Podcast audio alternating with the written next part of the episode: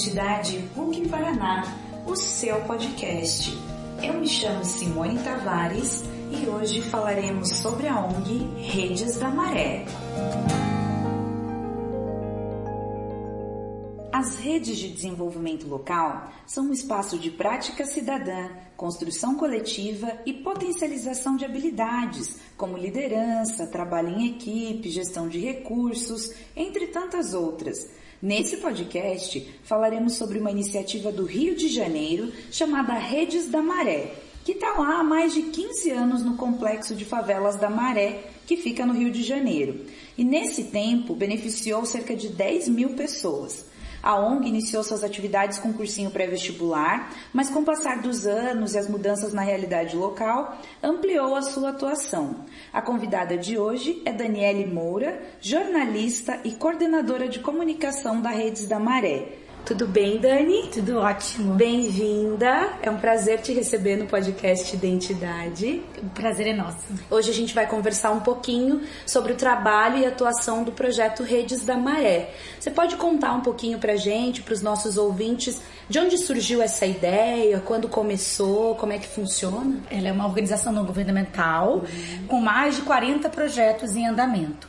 É, a Redes começou a atuar aqui no Conjunto de Favelas da Maré há 22 anos, é, por meio de um grupo é, de universitários, moradores aqui da Maré, que acreditaram que a oportunidade da inserção na universidade não podia ser só deles. Eles deviam dividir essa possibilidade.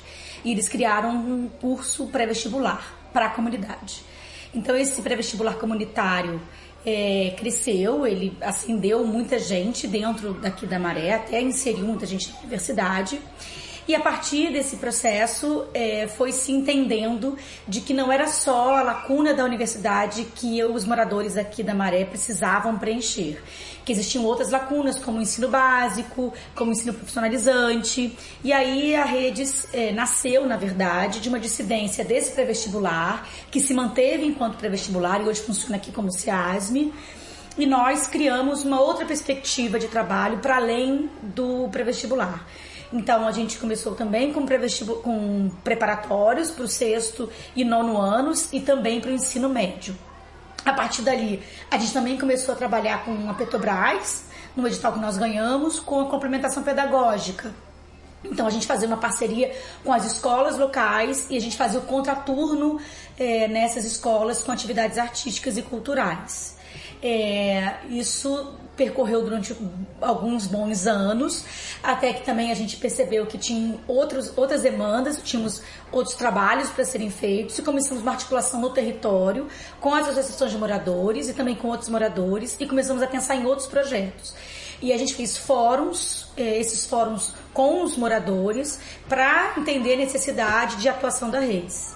Então a gente entendeu que existia uma lacuna bastante séria na questão da educação e também na segurança pública.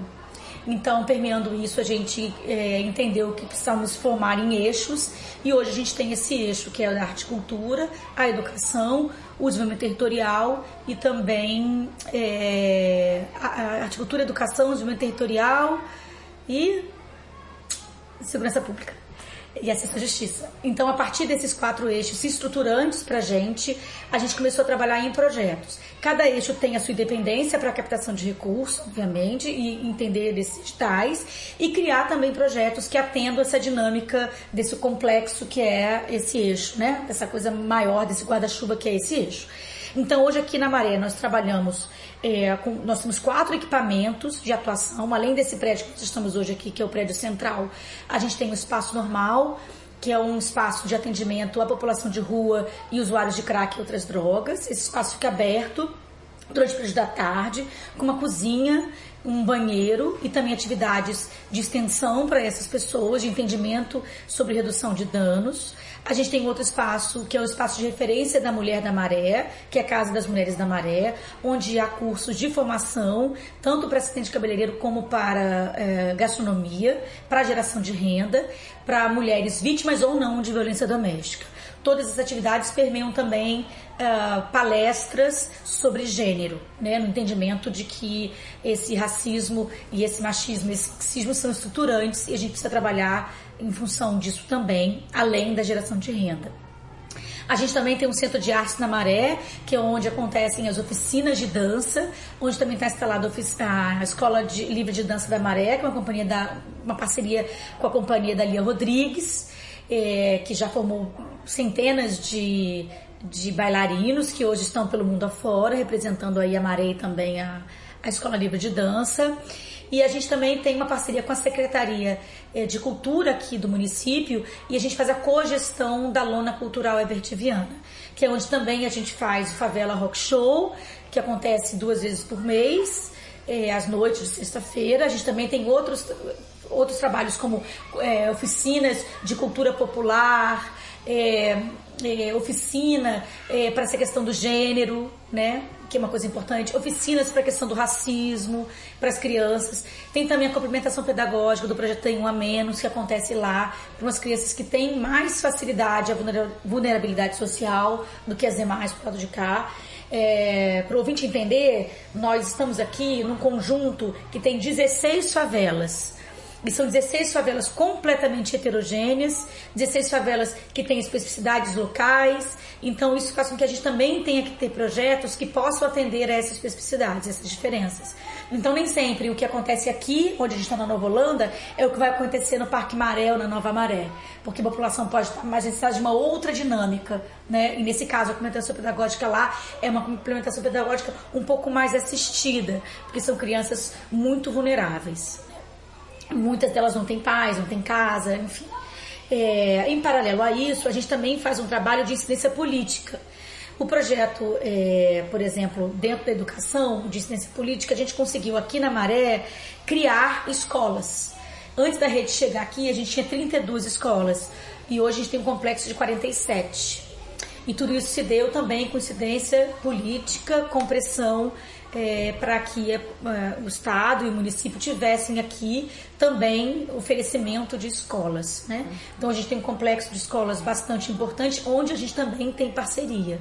Então, por exemplo, tem uma escola que é João Bosco, uma escola de ensino médio, que nós fazemos trabalhos especiais dentro da escola. A gente faz clube de leitura, é, né, na biblioteca, a gente faz uma atuação técnica também pedagógica dentro dessas escolas. Então, a, o eixo de educação também trabalha bem pertinho das CREAs, que a gente chama aqui, que são os Conselhos Regionais de Educação, próximo a essa incidência política para atuação no território. Porque a gente acredita que essa atuação territorial tem que ser em parceria com a comunidade. Então não adianta uh, o município chegar e implementar e forçar medidas sem que a comunidade tenha participado dessas medidas. Então a rede, na verdade, ela articula, ela está no meio desse, desse processo, ela media essas situações. Então, isso é um trabalho bastante importante porque a gente consegue entender o que acontece com a comunidade a partir da associação de moradores e, com isso, implementar projetos em parceria com outros órgãos públicos né, que têm interesse de atuação aqui na, aqui na Maré. Uhum. A Redes da Maré também, ano passado, ganhou a curadoria de um projeto chamado Festival Mulheres do Mundo, a partir da Casa das Mulheres. O Sospenk Center, um complexo grande eh, cultural que existe em Londres, é, começou a produzir esse evento entendendo que, que era necessário dar empoderamento, dar voz às mulheres e não só no sentido artístico, mas no sentido de sentar, conversar, dialogar e trocar experiência. Então é um grande projeto, um grande festival onde há a possibilidade dessas conversas acontecerem, desses diálogos acontecerem e dessas trocas de experiências também acontecerem. Então a Redes da Maré ganhou essa curadoria, a Eliana Silva Souza, que é a fundadora aqui da Redes, teve essa, esse desafio a cumprir e nós fizemos aqui na Praça Mauá esse grande evento que, enfim, chegou a 100 mil pessoas né, a participarem desse processo de troca de experiência e foi uma repercussão mundial que fez da Redes da Maré também uma referência nessa questão de gênero por conta da Casa das Mulheres. Então a gente também recebe muito trabalho, muita gente querendo fazer esse trabalho aqui, né? A gente também está agora iniciando uma, um processo de captação para a Casa Preta da Maré, para formalizar também essa questão do gênero, é, já na, na questão mais racial, porque a gente entende que também é necessário aqui. Em paralelo a isso, esse ano de 2019, nós é, é, conseguimos finalizar o censo da maré, um trabalho que começou em 2009, contou com 5 mil é, é, censos, né, 5 mil questionários feitos aqui na maré. É, muitos sensoristas também trabalharam nesse projeto, a maior parte morador aqui da Maré. E a gente conseguiu agora ter um raio-x é, do que, que é o morador, do que, que é ser mareense.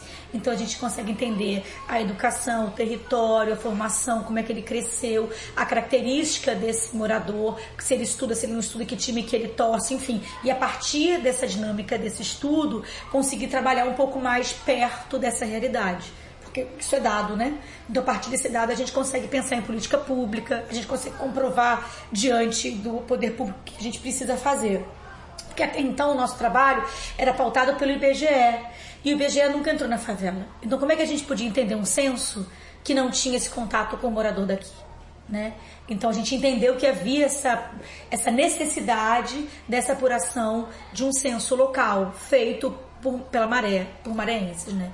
E a gente conseguiu trabalhar e esse ano a gente conseguiu divulgar e ter essa publicação na mão. É, o eixo da segurança pública, a gente trabalha permeando o direito à segurança pública. A gente acredita que a gente precisa entender é, que o direito à educação, o direito à saúde, ele também está vinculado ao direito à segurança pública. E o trabalho na segurança pública é exatamente fazer com que o morador entenda nessa necessidade desse direito e da garantia é, desse direito.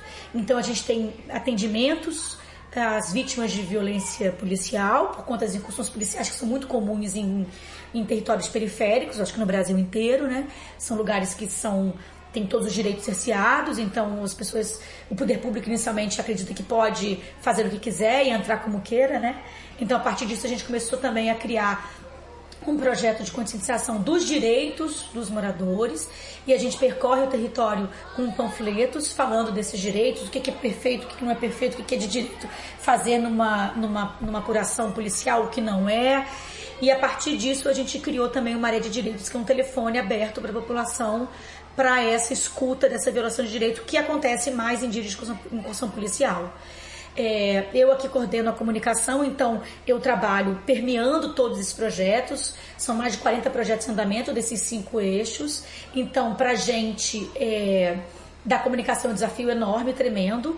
Tá perto desses 40 projetos que não param de ter ações, não param de ter acontecimentos e a gente precisa divulgá-los, divulgá-los internamente para conseguir adesão da comunidade, porque na verdade a rede está aqui para empoderar essa comunidade né, para garantir esse direito, para melhorar a qualidade de vida das pessoas que estão aqui. E, em contrapartida, também criamos um, um portal de notícias para que a gente também possa informar essas pessoas com o máximo de isenção possível para que eles possam acreditar de que existe uma comunicação feita é, com formação crítica né, e que possa chegar também a esse morador de favela. Então, a partir disso, a gente tem um jornal comunitário, que é um dos maiores jornais comunitários do Brasil, com 50 mil exemplares, é uma das maiores tiragens hoje. Esse jornal é entregue porta em porta aos 47 mil domicílios aqui das 16 favelas e essa distribuição é feita por moradores, ex-moradores, atuais moradores, ex-usuários ou atuais usuários de crack e outras drogas. A gente acredita que é com essa inserção social, que são com essas pessoas que conhecem o território, que percorrem a rua, que vivem na rua, que a gente vai conseguir chegar mais perto da comunidade. Então a gente paga, obviamente, a gente contrata essas pessoas, né? Fornece uniforme e essas pessoas durante uma semana é, ficam com a gente trabalhando na distribuição do jornal. A gente treina, a gente forma no sentido de ler o jornal, né? Um pouco antes para as pessoas entenderem o que a gente está fazendo. Então eles podem poder chegar e entregar falando, olha, essa notícia aqui é interessante, tem essa coisa importante para vocês poderem ver. E também ao passo que eles podem retomar para a gente uma escuta do que a gente não tem. Então, quando acaba a distribuição, a gente senta e conversa e fala: o que, que vocês ouviram dessa vez? Como é que foi essa perspectiva? Como é que o jornal foi, foi aceito, não foi aceito? Como é que ele chegou? Como é que foi a repercussão? O que, que as pessoas querem ver no jornal que a gente não deu ainda, como sugestão de pauta? E a partir daí, tem três meses que o jornal começou a acabar. Antes o jornal sobrava, agora não sobra mais que a gente começou a entender o que, que a população quer ouvir partir dessa, vamos dizer, dessa excursão né, no território. E aí a gente conseguiu entender de que as pessoas precisavam serem retratadas, né? elas precisavam ser vistas no jornal. Então os perfis, né, dos moradores, perfis do senhor mais velho, o, perfil do professor da escolinha de futebol, o perfil do jardineiro, do cabeleireiro, né, assim, do marceneiro, do pedreiro e essas pessoas que constroem essas favelas, né, são elas que estão aqui. Então, quando as pessoas se veem no jornal, elas conseguem entender. E aí a gente consegue permear algumas ações dentro do que a gente já faz enquanto redes. Né? Então, se a gente fala sobre analfabetismo, a gente também sugere que aqui tem educação de jovens e adultos. Se a gente está falando sobre é, construção, a gente também está falando que aqui tem cursos de drywall, por exemplo, de formação de drywall. Se a gente está falando sobre informática, sobre o mercado de trabalho, de pessoas que precisam de curso de informática, a gente também diz que a rede tem cursos de informática abertos a população. Então, a gente vai permeando, sabe? Se a gente está falando sobre violência doméstica, a gente também fala que tem atendimento da rede da maré na casa das mulheres. Então, assim, a gente vai tratando isso de uma forma que seja possível, que seja digerido, sabe? Da melhor maneira possível para quem está aqui. A rede traz essa ideia mesmo de uma coisa que não tem um ponto central, são vários pontos de conexão. Então, quando você fala isso, né, de vários assuntos que podem ser tratados a partir das vivências que vocês proporcionam, remete muito a essa ideia da rede mesmo, que é um processo construído coletivamente, muitos parceiros, todo mundo contribui, passa o tempo todo por esse processo de escuta de quem é beneficiário da atividade, que também é construtor dessas atividades. É um processo muito dialógico, né? Quais são os enfrentamentos que vocês têm nesse processo de rede? Inúmeros. Todo dia é um desafio nem sempre o que a gente propõe é o que é aceito. E muitas das vezes esse, essa, essa proposta é mudada completamente. E como é que ela se adequa né, ao parceiro que está ali é, patrocinando, veiculando e ao mesmo tempo a comunidade que necessita disso. Então, assim, os fóruns são é, é um, é um lugar bastante importante para que essa dinâmica da parceria possa ser construída. Isso é uma coisa muito importante. E a gente trabalha com uma coisa também que a gente não abre mão, que é a mobilização. Então a gente tem atores aqui dentro que trabalham com mobilização, que enfrentam esse trabalho, que é o enfrentamento, sobre essa perspectiva do que a gente precisa propor. Então, temos seis, oito mobilizadores que trabalham em diversos setores, eles não estão, não existe um setor de mobilização, eles estão permeados nas redes. Então, por exemplo, o Henrique, que é da distribuição do jornal, é um dos mobilizadores. Ele coordena a distribuição do jornal e ao mesmo tempo também coordena o fórum de associação de moradores, porque trabalha, ele é nascido, criado aqui, né? Então ele tem essa, essa dinâmica desse enfrentamento. A Chile Rosendo trabalha na segurança pública, é uma outra mobilizadora de mão cheia que também trabalha na questão da segurança pública com Somos da Maré temos direitos, a respeito dos direitos da segurança pública, os direitos do morador, o direito da polícia, o dever do morador, o dever da polícia.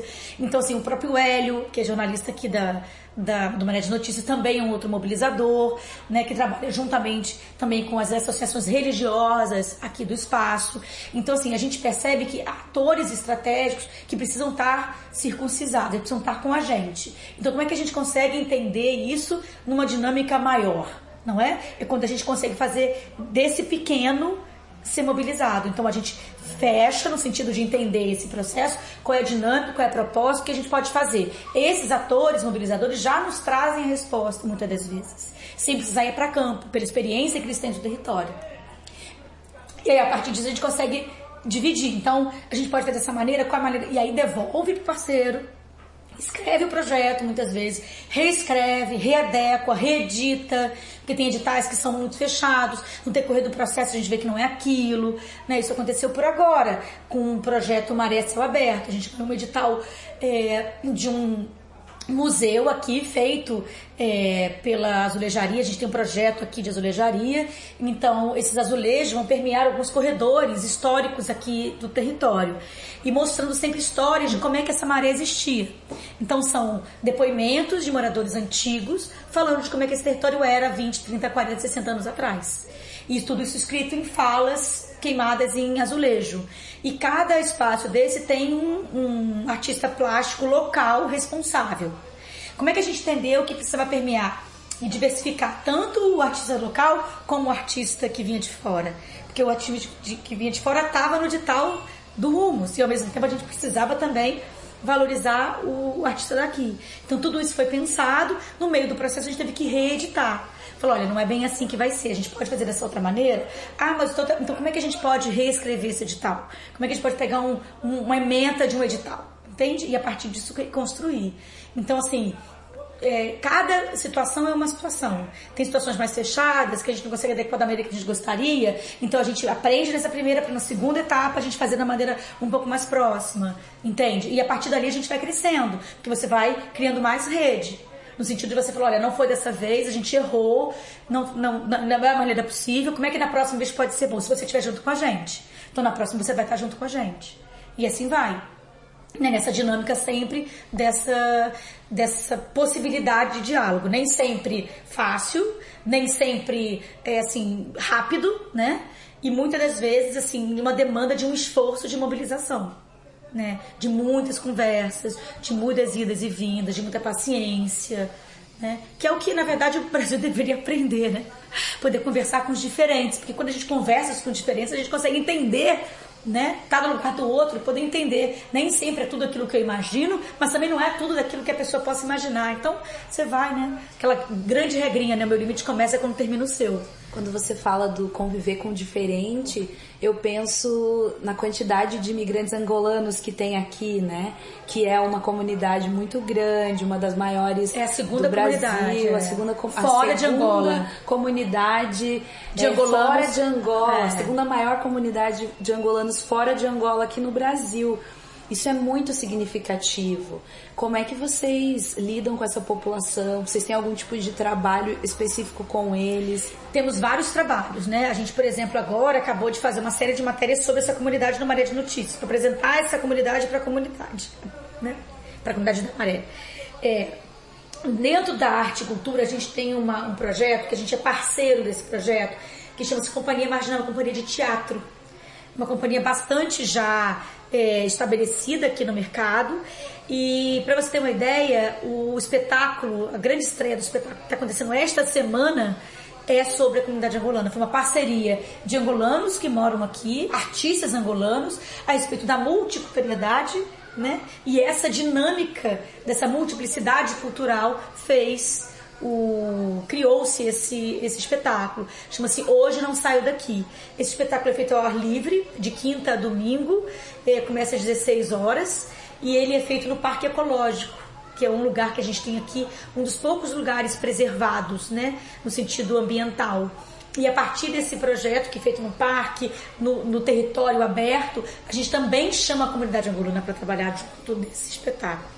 Então, tanto a comunidade trabalha no espetáculo no sentido de serem atores, partícipes e, e construtores, mas também como espectadores. Então a ideia é sempre a gente criar possibilidades. É claro que a gente precisa fazer muito mais coisa com a questão do angolano, mas assim, a gente, por exemplo, fez uma época com o Sesc e Senai a comida de favela, para ser uma brincadeira com comida de boteco. E muitos angolanos puderam apresentar suas, seus, suas comidas que vinham lá da oralidade da sua avó, da sua tia, de negros africanos, né? Então, quer dizer, tudo isso também pra gente é muito importante, porque acaba sendo memória, né? E, e, então, assim, a gente onde tem consegue, mas a gente não consegue abarcar todo o processo o tempo todo. Por isso que as redes são muito importantes. Porque você faz parceria. Você tá lá, você põe a chancela, você dá um espaço, você fornece água, você fornece café, você fornece o território, você dá camisa, você pode dar uma internet, um Wi-Fi, sabe? Assim, são coisas pequenas, mas isso faz você grande, porque você acaba tendo parcerias é, fortes né, com outros parceiros importantes. Vocês ofertam também uma gama enorme de cursos, né? Aqui, é. vários, colorimetria, várias possibilidades, é. assim. Você comentava comigo que são mais de 10 mil pessoas já atendidas pelo projeto. É. Anualmente são 10 mil.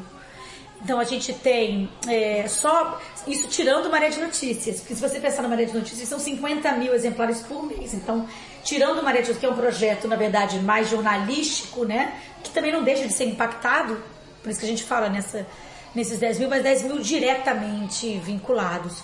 Porque seriam pessoas que estão fazendo cursos pré-vestibulares, sexto, oitavo, nono ano, curso de informática, azulejaria, curso sobre a questão da dengue, para mobilizar as pessoas a ir combater a dengue, que a gente faz aqui com as escolas é, os cursos de drywall, formação para as pessoas que precisam construir, né, que é uma técnica que constrói é, mais barato, um pouco mais barato e sem muita bateção de, de, de tijolo e tal. Ele é feito por painéis né, mais tranquilos de serem construídos e mais rápidos, que também são feitos aqui. Então a gente tem curso de, junto com a L'Oreal, de colorimetria, a gente tem curso de assistência de cabeleireiro, a gente tem curso com Maré de Sabores é, da gastronomia. O Maré de Sabores é uma questão muito curiosa, porque o Maré de Sabores ele, ele, ele chegou para gerar renda para a população da Maré. A Maré, é, um em cada quatro moradores da Maré nasceu no Nordeste. Então, nossa comunidade é muito grande. E aí, a partir também dessa dinâmica, desse entendimento, o Maré de Sabores eh, criou um buffet. Então, um buffet hoje comercial, que ele atende a toda a cidade, de comida nordestina. De comida que trabalha com a questão do Nordeste, que tem a ver com o território. Então, assim, ele tem uma escola que ele forma essa, essa turma de mulheres eh, que aprendem a fazer pão, pão artesanal, enfim, comidas de diversas formas. E também tem o lado do buffet, onde você pode contratar. Né? Então tem essas duas frentes de trabalho que são bastante importantes. Então lá tem panificadora, tem maquinário, assim, tudo para que uma pessoa possa aprender a fazer seu próprio pão. E com isso você faz pequenos pontos pós maré de sabores. Porque as pessoas que fizeram aula lá, a maior parte já montou seu próprio negócio, sua padariazinha tá montada, o seu negócio de vender bolo tá ali, entende? O de salgado, enfim. Você vai criando essa dinâmica um pouco mais profissionalizante. A gente também aqui tem um trabalho junto com o Sebrae sobre a questão do empreendedorismo. Então a gente tem uma pessoa do Sebrae que fica aqui nas dependências da rede, ajudando as pessoas a abrirem o seu próprio MEI, como é que vai fazer, como é que paga, como é que faz para resolver a sua questão mais empreendedora, né? no sentido da formalização do negócio também a gente acha importante. A gente tem parceria com um banco, que é o Banco Maré, que na verdade é um braço da Caixa Econômica, porque aqui não tem banco internamente, infelizmente. Então, assim, é, são essas dinâmicas de parceria que eu me refiro, né? Você tem muitas possibilidades. A primeira parceria com a Leo Rodrigues, que é uma companhia de dança, né? A parceria com a prefeitura, na questão da dona cultural, a parceria também com as escolas. Então, você vai criando essa dinâmica de parceria. E isso vai crescendo, você vai atuando no território de maneira plural, né? Isso é muito interessante. E lá em Curitiba, né, nós estamos hoje no Rio de Janeiro, para os nossos ouvintes também poderem se situar.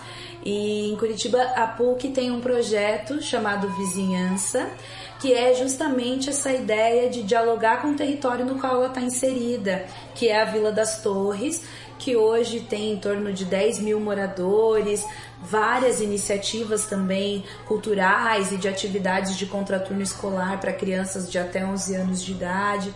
E a intenção é que a gente consiga encontrar pontos de contato nessas nossas experiências para qualificar também nossa atividade lá em Curitiba. Pensando nisso, Dani, o que, que você sugere como caminhos de atuação em rede? Acho que vocês precisam identificar quais são as lideranças comunitárias locais. Acho que esse é o primeiro passo, porque a partir desse mapeamento dessas lideranças, vocês vão conseguir ouvi-las e entender um pouco da necessidade delas. E a partir dessa necessidade, você criar a possibilidade de parceria. Então, por exemplo, você pode imaginar que uma parceria pode ser uma coisa enorme.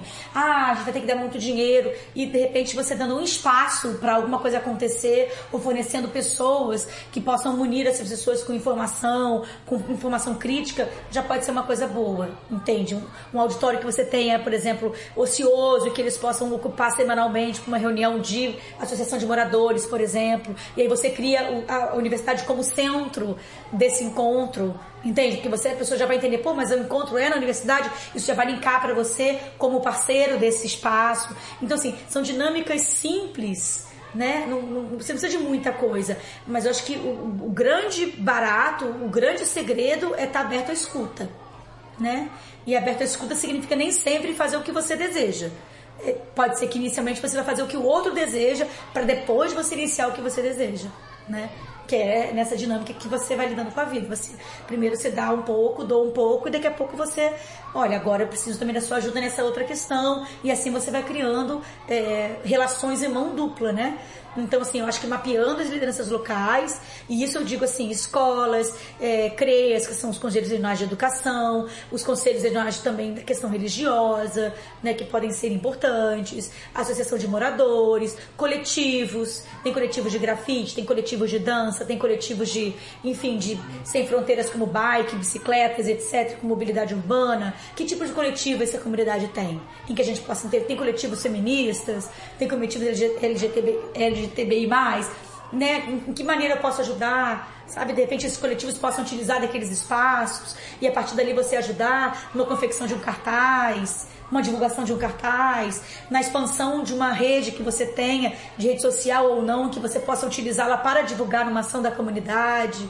Então isso você vai ganhando espaço, né? E a partir dali você vai criando junto, né? Porque sozinho ninguém faz nada.